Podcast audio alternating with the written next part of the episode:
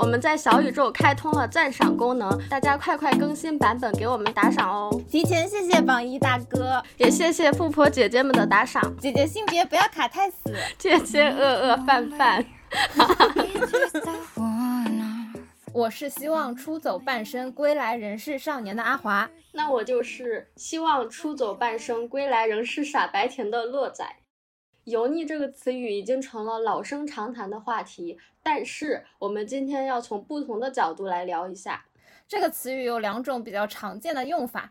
第一种呢，就是当一个人说了个土味情话，然后关系好的人可能会吐槽一下：“哎呀，好油腻啊！”这个其实是开玩笑的，偏正面或者中性吧。对，除此之外，油腻还有点负面的意思，也就是它的常见用法，大部分情况下都是用来形容男性的。但是我们发现，油腻指的其实是一种思考方式和表达方式，它并没有明显的性别特征。我，所以我们今天就从一个比较新的角度来讲讲，呃，什么是油腻？为什么普遍情况下男性更容易让人有油腻感？油腻的女性是什么样的？呃，如何摆脱油腻感？那现在就开始吧。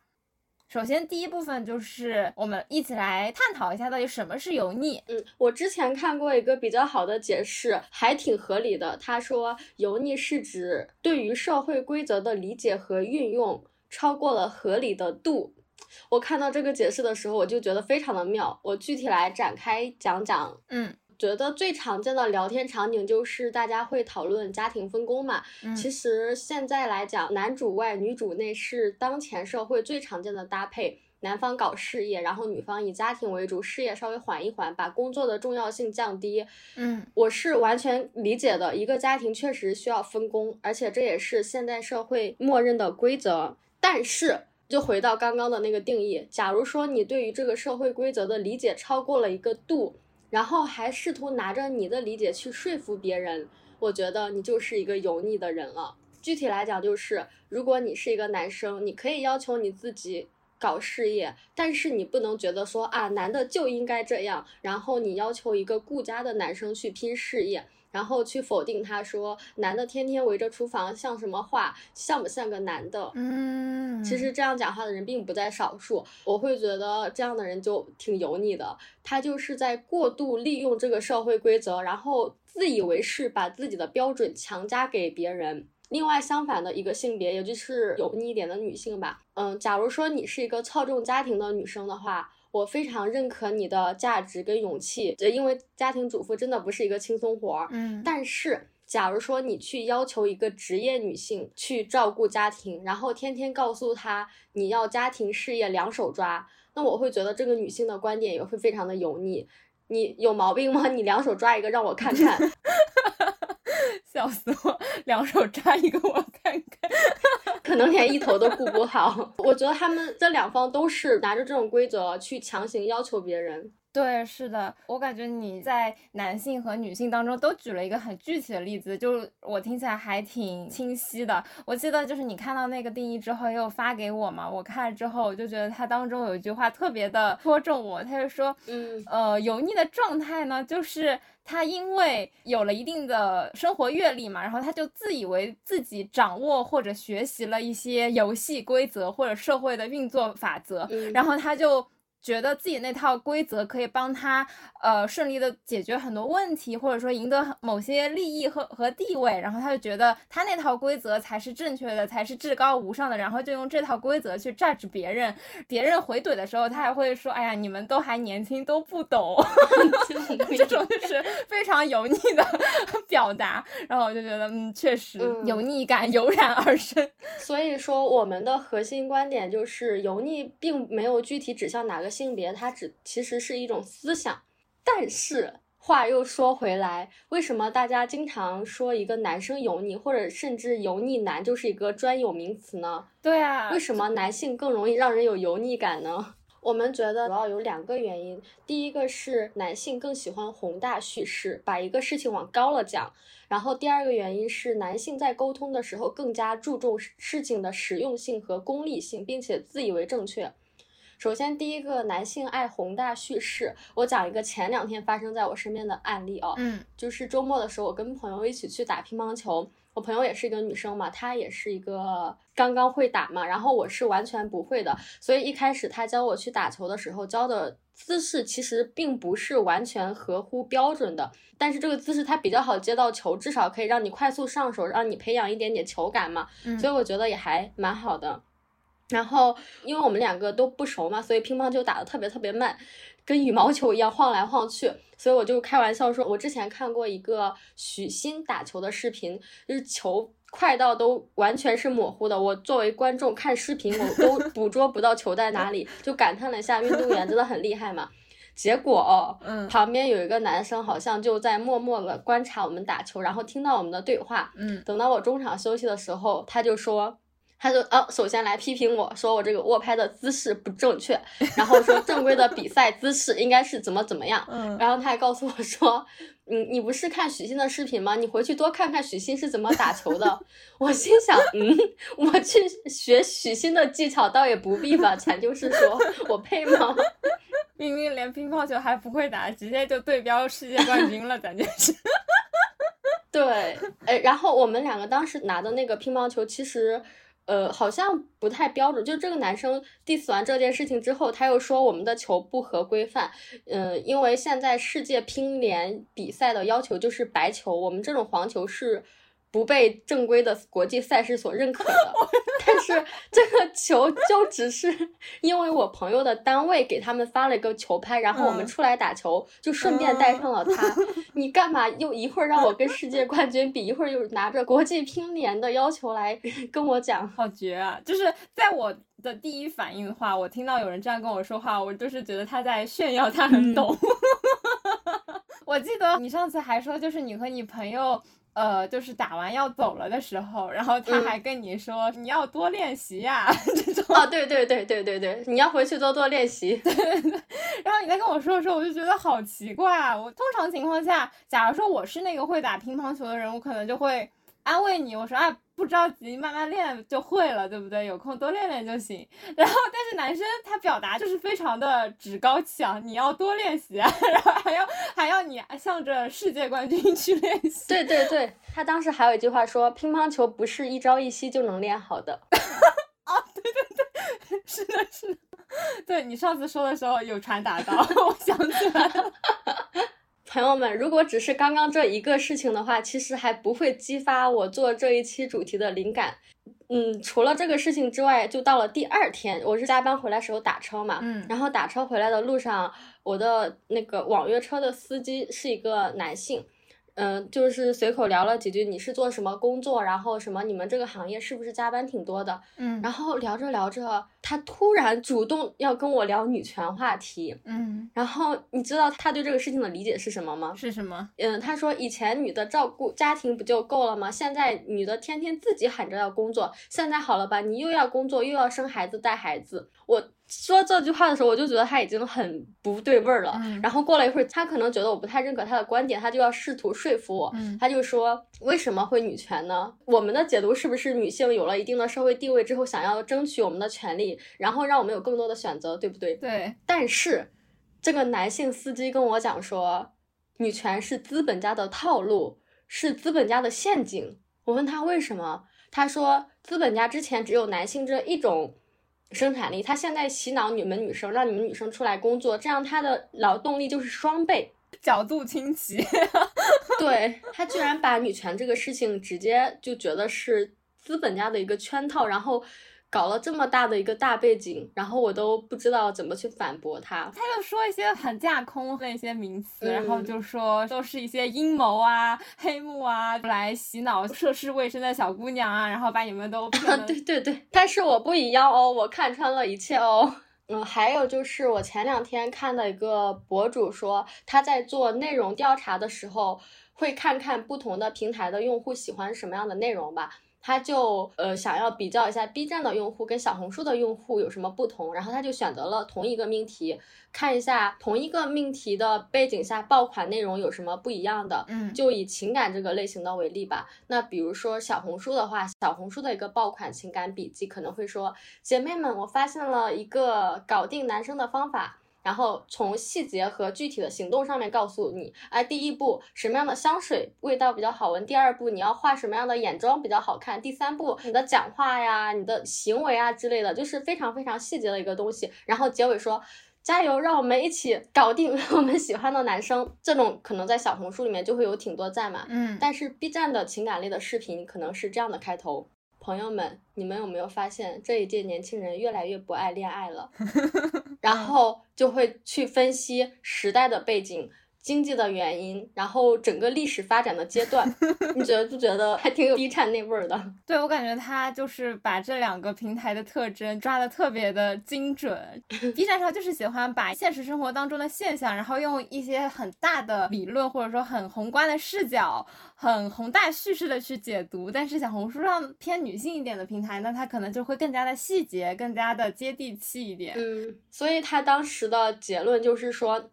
男性更偏爱宏大叙事，女性更关注具体的行动。哦，我就联想到很典型的男女生之间购物的差异，尤其就是在买三 C 产品，比如说买电脑的时候，男生第一反应就是我要先去 B 站上搜各种科技博主的测评，然后把几个品牌的呃什么电脑显示屏啊、什么什么主机啊、什么什么显卡之类的，全都把它一个个参数全盘干净，然后说各种。硬件性能啊之类的，巴拉巴拉，就看超多那种测评。但是女生第一反应呢，就先问问朋友当中有没有用过，呃，我想要买的这款。电脑的人，然后问问他们的使用体验呀，然后这个这个电脑在各种生活场景当中，它使用感如何呀，方不方便啊，然后是不是如我预期的那样，满不满足我的需求啊？所以我可能是一个熟人关系去了解产品的这么一个思路啊。哦，我身边刚刚好也有一个类似的案例，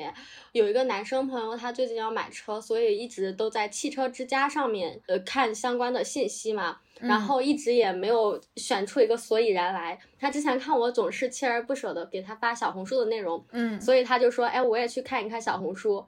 结果过了两天之后，他跟我讲，他说，嗯。小红书果然有点东西。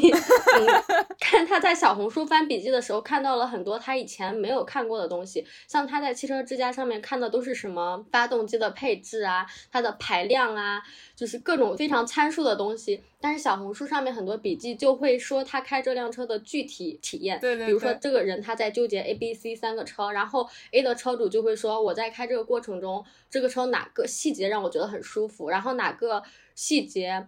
不太舒服，但是在你日常生活中使用场景很多，所以影响还挺大的嘛。嗯，所以他最后就觉得小红书上面的建议比较实际一点，然后参考了小红书上面的建议，做了最后的抉择。对对对，我也感觉就我以前都会觉得。就是小红书是一个非常呃刻板的一个女性平台的这么一个印象，但是我感觉身边陆陆续续的有男生也开始 接受小红书，然后也开始去小红书上就是看一些实用帖，就觉得可能男女生之间也在互相学习对方的那种 逻辑思维嘛，感觉有在双方在融合的过程当中，可能无论男女，大家都想花钱花在刀刃上，所以说改起来会比较方便。刚刚讲的是。男生为什么容易让人有油腻感？因为他们太喜欢宏大叙事，不爱关注具体的行为跟细节嘛。还有一个很重要的原因就是，男生在沟通的时候非常注重这个事情的实用性和功利性。换言之，就是他太现实了，然后还非常的自以为是，觉得自己贼成熟、贼理性、贼自信。是的。对，就比如说啊，我这里又要开始分享，我有一个朋友系列，就是我有个朋友，他和他之前 dating 的一个男生嘛，然后那个男生他的年龄是稍长我们几岁，大概。呃，三十左右吧。然后那个男生呢，他就总是很关心的问我这个朋友说，哎，你这周末干嘛呀？你今天晚上干嘛呀？你什么时候干嘛呀？反正一直都在问他在干嘛。然后呢，我这个朋友就说啊，我这个周末打算和我的闺蜜一起玩。嗯。然后那这个男生就说，朋友以后都是要走散的，为什么要花这么多时间和你朋友在一起呢？以后其实大家都会有自己的生活的。救命啊！我朋友就很无语，就就说你谁呀？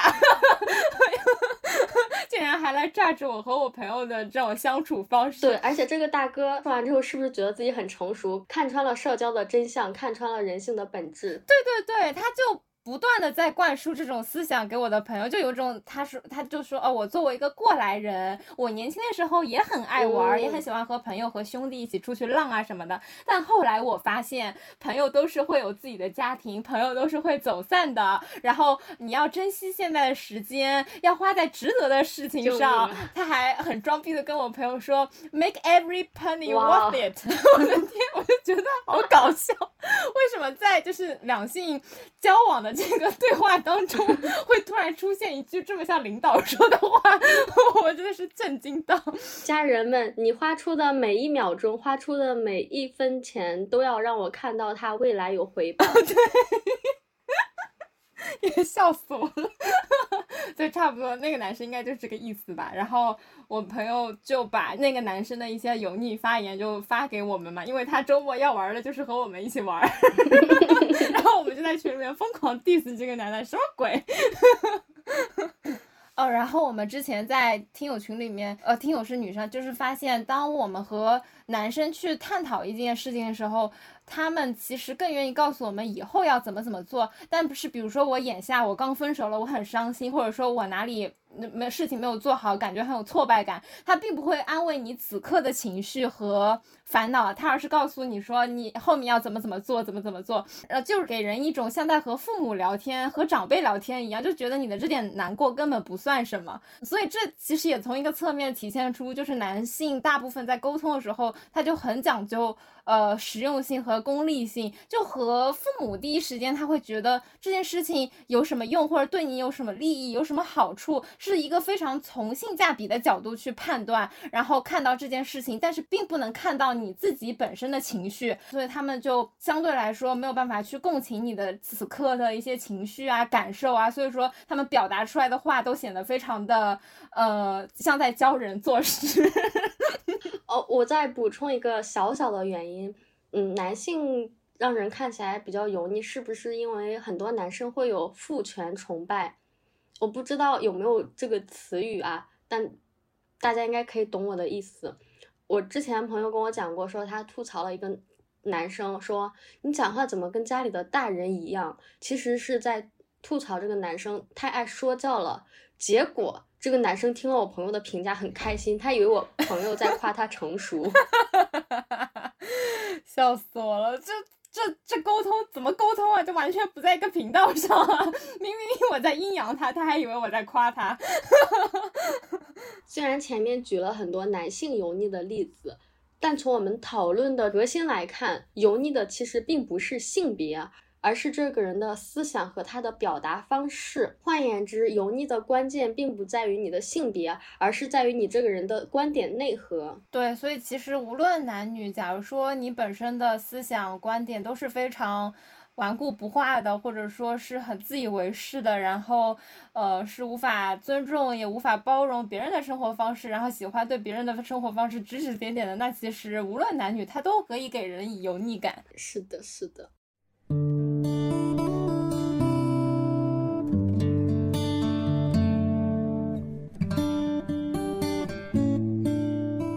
我和身边一些男生在交流的时候，就是他们有的时候有意无意，可能也会说出一两句让我有油腻感的表达，但其实 大部分时候他们真的都是无意识的，就是不知道为什么他这么说会让人有油腻感。所以我觉得可能一部分男生他是真的很好奇，或者说他的态度也是 想要。给自己去油的，那我觉得 我们这里就可以，因为我们台男性听众也比较多嘛，那我们就可以非常友善的给一些如何摆脱油腻感的一些 tips。怎么突然有种使命感？在简中播客圈里面，我们是一股清流，是吗？嗯，别人那儿都是男女水火不容，我们这儿还可以就是互相安慰。我们搭建起一个性别之桥，让大家互相理解对方的处境。对，那怎么样可以摆脱油腻感呢？人间烟火也可爱小课堂，给大家几个知识点，快拿小本本记下来。首先，第一点就是在沟通的过程当中，一定要有意识的去体贴对方的心情和感受，就是主动的去共情。呃，其实“共情”这个词，我们我们之前有聊到，呃，然后我们在听友群里面还特地去问大家，就是嗯，如何看待说男性的共情能力比女性弱这种说法？究竟是男性他本身天生共情能力就差，还是说，呃，你明知道怎么去共情，就是因为懒，然后找的借口，还是说为了捍卫自己的男子气概而避开了去共情呢？呃，大部分听友的一个观点比较偏向是社会规训下导致了男性的共情力可能会弱一点。对，不要说什么是天生的，就如果真的把共情能力弱归于天生的话，那借由听友的话就是。那男生也太好，以此为借口而逃脱了，就说我天生就这样，然后我就摆烂。啊，说哎，男的天生就是大大咧咧，根本就不是。嗯，对，是的，嗯，男性和女性，呃，有生理性别和社会性别。生理性别呢，就是我们彼此的不同性别的身体构造不同；而社会性别呢，就是社会文化，我们生活的传统文化教育下对于不同性别的一个要求。比如说，呃，我们现在的传统社会就是要求男性要理智、冷静、坚强，女性就是要呃温柔、体贴。呃，柔弱。那么在这样的社会规训之下，男性遇到问题就嗯更倾向或者说习惯性的用理智去解决问题。呃，听友也分享了一个他的故事，就是说有一次她遇到一件事情，感觉特特别害怕，然后给她男朋友打电话。当时打电话的时候，就是边说边哭哦。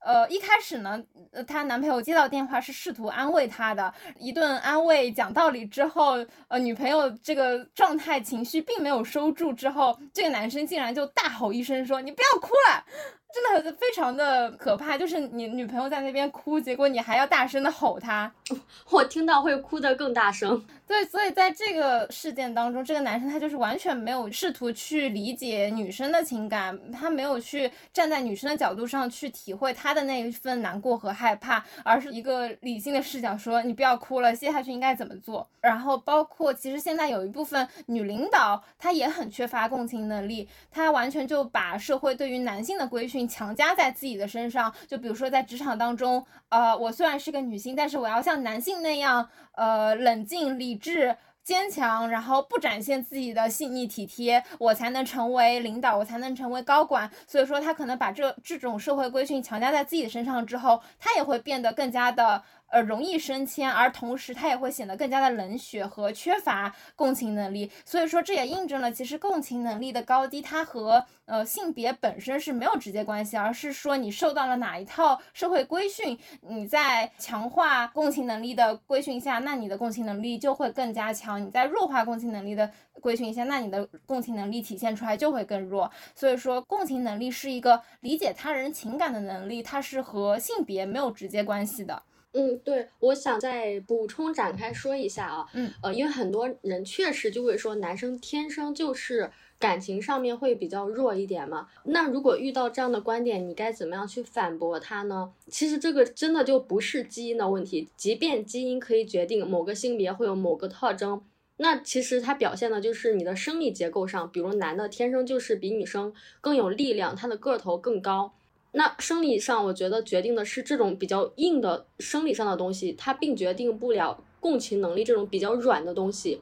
这样分类，大家就不知道能不能理解我的意思啊？就是你的体力、你的个头这种是很硬的、很生理的东西，但是共情能力它完全就是一个比较软的东西，它并不是基因可以直接决定的。是的，所以说，不管是男生还是女生，除了你们两个在生理结构上面有不同之外，共情能力上面其实没有什么不同，因为这个只有是你理解他人情感的能力，这个是你后天习得的。对对对。所以说不要甩锅给天生，你就是不用心。没错，是的。所以说，如果想要摆脱。油腻感，那首先第一步就是学会主动去共情。他共情是完全可以靠你的呃主观能动性去习得的。你就在说话前，你先去代入对方的角色。你觉得，假如说是我听到这句话，我的感受是什么样的？不要每天 只顾着自己的感受哦，我要我觉得，就多多体贴对方的心情和感受。就是这点，其实无论男女，呃，大家都是可以去做到的。所以男生虽然在在目前的传统的规训下，这点比较欠缺，但是事实证明都是可以通过后天去呃完善弥补的。那这种完善弥补也会有利于你去和异性交往，也会有利于你去和职场上交往。所以说，我觉得还是挺关键、挺重要的。然后第二点呢，就是说表达呢要稍微柔和一点，少用祈使句。就比如说我刚刚说那句，我要我觉得，不要你觉得，或者说，呃，你要多练习，就就是你说话的时候，就是少用这种命令别人、指使别人，或者说什么就应该什么样，什么就必须什么，就少用祈使句，更加以一种呃平视对方的一个视角去讲话，然后呃尽可能的体谅。对方其实和刚刚那点也是一样的，你就设想一下，假如说你听到这句话，你会觉得怎么样？难道说是他们听到这种这这些话都觉得无所谓吗？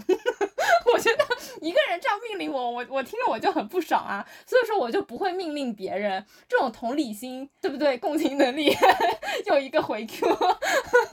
第三点，我觉得是要用真心，然后要去关注个体的差别，就是每个人都会遇到。麻烦跟困难，然后也会遇到一些挫折跟心情不好的时候。假如说你这个情况下要安慰对方的话，你要看一下他具体遇到了什么样的困难，这个人他具体烦恼的点在哪里，而不是有的人他最近情绪很 emo，然后你告诉他说是你闲的了，等你忙起来，人就什么事儿都没有了。虽然有那么一丢丢道理吧，你忙了之后确实没有办法想东想西。但是你也要关注一下个体的差别，可能这个人在当下，在这个场景下，在他的生活的背景下，确实有一些其他的烦恼在这里。而你安慰他的时候，不要说一句“等你忙起来就好了”。对的，我感觉这点就和就有些人。可能会比较习惯于去总结一些规律，就是我觉得总结规律这点没有错，但是你在跟一个个体去讲话的时候，你不要万事万物他遇到的任何困难都用规律去解释，就是规律是对的，没有错，我没有说规律错了，但是放在我身上的时候，你就跟我说阿华，你现在这件事情，帮我具体的分析我面前这件事情，而不要用规律来打倒我，来敷衍我，或者说来。以一个规律去应变各种不同的那种状况、那种困难，这样的话就会觉得你很敷衍，然后也很油腻，就是在用一套自己自认为很对的一套说辞去说教别人，但其实听的人听来又并没有切实的感受到我该怎么去解决这个问题。对，所以说不要试图拿着一个理由去搪塞所有的东西，你要用真心，要关注个体的差别。对对对。然后第四点就是，呃，不要羞于去展现弱点吧，就是可以适当的展现一些不足，并不会影响对方对你整体的一个判断。我感觉我为什么会写这个 tips 呢？是因为对我也好好奇啊，我也听不太懂。这可能就是。在两性交往的场景下会多一点，我我会觉得我好像和男生在相处的过程当中，我更经常去扮演那个无知的 一方。在女生当中，经常会流传一种段，流传一个段子，就是你让他教你啊，你就说啊，这是什么呀？我不知道哎，哥哥你来教教我。这种 就是，当当然这是一个调侃的段子，但是嗯，就是真的就是普遍都是女生去展现自己不足或者自己的弱点，可能大部分时间也并不是装啦，就是真的就是很呃毫无顾忌的说啊，这个我就是不懂啊，或者说这个我不太敢去做，或者说啊那个我没有尝试过。跟我感觉女生就会很坦然的去暴露自己的这些弱点和缺点，可能一方面是呃社会规训的影响吧，就是让自己看起来不要那么的强势。但是男生就真的，我好像就是没有遇到过一个男生就真的去主动的暴露一些他的一些弱点和局限，或者说就很少很少。我就觉得他们是不是觉得啊，我假如说说我这个不懂那个不会的话，会显得我好像不是那么聪明，所以他们在聊天的时候也会有意的去往他们懂得很。多很擅长的地方去聊，但是在你这样不停的聊你懂的那些过程当中，其实，呃，对方并不一定就真的会觉得啊，你什么都懂。就是大家也都知道，都不是完美的人，你其实适当的去展现一些你的有限性，其实会更加让对方感觉到你的真诚，会更加感觉到你是一个真实的人，你是在。呃，毫无保留，或者说是你是在很真诚的和对方沟通，所以说我展现出我的优点、我的缺点、我的有限性和我的无限性，这样才是一个平衡的一个状态嘛。所以说，大家不要对于去暴露一些自己的无知有那种包袱感吧。我觉得，你假如说适当的去展现一些你的弱点，也会是在一定程度上给你去油，减少那种说教感和油腻感。对我举个具体的例子吧，比如说你去打球去了，不管你打什么球啊，然后女生就问，哎，你很喜欢玩这个吗？你打球打这个打的厉害吗？你就可以正常的回答说，也就是打着玩的，或者是说，也就是嗯，业余选手兴趣爱好，就没有必要强行说啊，我多么厉害，然后我哪个什么打的很厉害，然后我请了什么什么私教专门在训练竞技型的比赛。就没必要。你如果水平没那么高，你就说自己是打着玩的就好了。对对对，然后比如有什么没有做过、没有尝试过的东西，那你也可以说，哎，我我这个没有尝试过啊，你去做过，那我下次和你一起，我觉得我对他还挺好奇的。这就是一种非常开放、很包容的心态和一种嗯表达。就你并不要说啊，我这个没做过，然后就觉得啊好尴尬呀，我是不是冷场了？其实并不会的。你要相信对方对你的包容能力。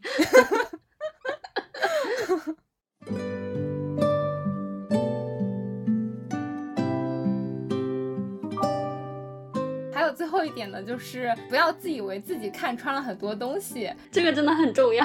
对，这个是油腻感。呃，指数最高的一个表现了，我感觉。你 就比如说之前我我讲到什么啊，人都是会走散的啊。我年轻的时候怎么怎么样，也没有人教我怎么怎么样。现在我来告诉你怎么怎么样。什么进入社会这么多年怎么怎么样哦，以后你就会知道了。哇，这些说辞就是千万不要出现好吗？就这些道理，我不是不知道啊，就是还用你来教我吗？为什么要 来教育我？我就觉得去游就是要一直保持一种嗯包容谦和的状态，就是比如说你的生活、你的职场，在你的那套既定的规则当中，那套规则确实是你摸爬滚打积累下来的一个规则，OK，然后它也确实很大几率上是成功的，但是你没有必要把你的这套呃。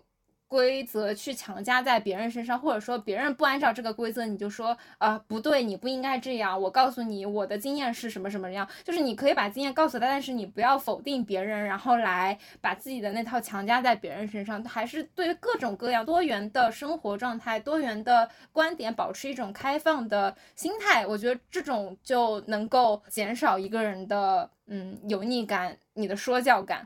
对，总结一下，我的主要观点就是。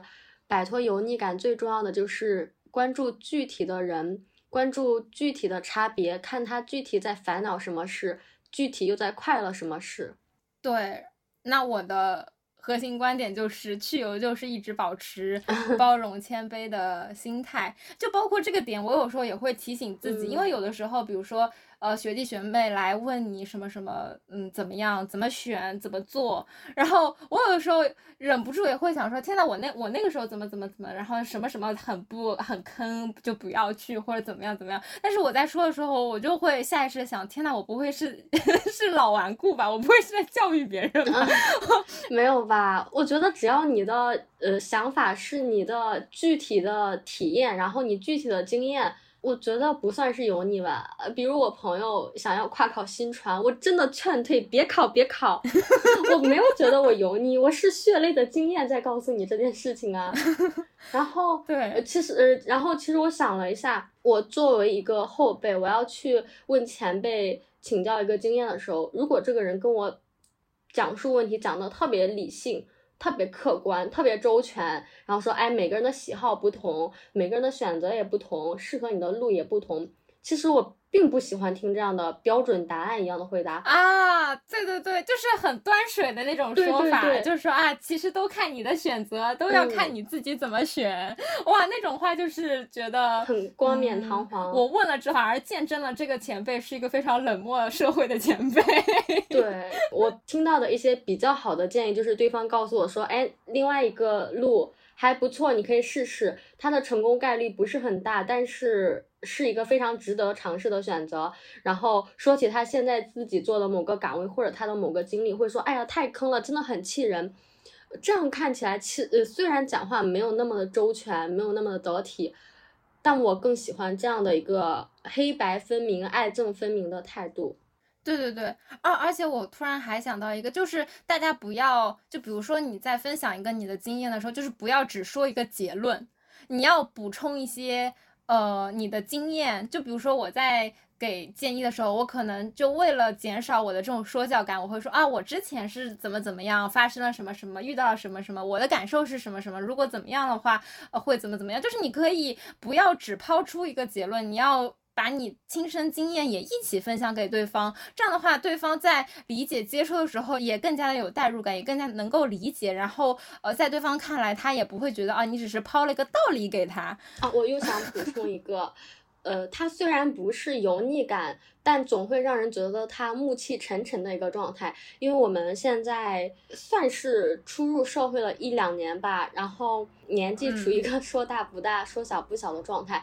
然后身边真的很多毕业之后的男生就会说：“哎，年纪大了，呃，又不是年轻的弟弟妹妹了。我现在已经进入社会了，我做选择怎么怎么样，不像当年上学怎么怎么样。”我会觉得也没必要吧。嗯，然后我前段时间听到一句话，我觉得很适合描述这样的状态哦。正在听这期节目的已经毕业一年、两年及以上的男生们，你不要只针对男生，你这样又在过于强化性别了。行行行，打咩打咩。好的好的，不好意思，收回收回。正在听节目的你，不管你是男生还是女生，是不是也有提过我前面的那些话？说哎自己老了，爱。不再年轻了，然后我就想到之前的一句话，说现在很多人年岁未达而立，心却早已枯竭。我觉得说的太好了，这是不是一种油腻的另一个极端？就是人还没油，已经腻了。对对，刚刚那个就是过油，这个就是过于枯萎，过于干枯，笑死！这还完全和肤质对应上呢，一个大干皮，一个大油皮。我们努力变成正常的中性皮肤，好吧？对，就是无论大油皮还是大干皮，都是皮肤状态出现问题的时候，都是不健康的状态。嗯。还有六个字送给大家，一定要时刻警惕自己，不要身未老心先老，心态也是需要抗衰老的。对的。那我们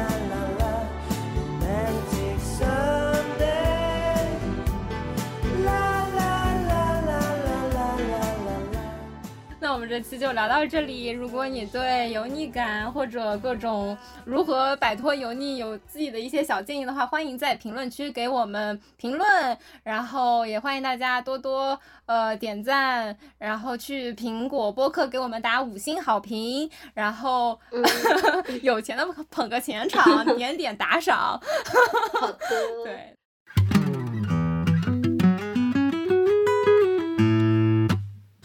我想插播一个彩蛋，呃，我们这期的主题应该有四个字，叫做性别之桥，是因为我们两个就平时也会经常看到互联网上面关于性别议题，然后双方大吵特吵，我们两个就会非常头大嘛。嗯。再加上我们这个台的男性听众数量也不算少，也愿意听我们讲，也愿意去沟通，所以我们就想。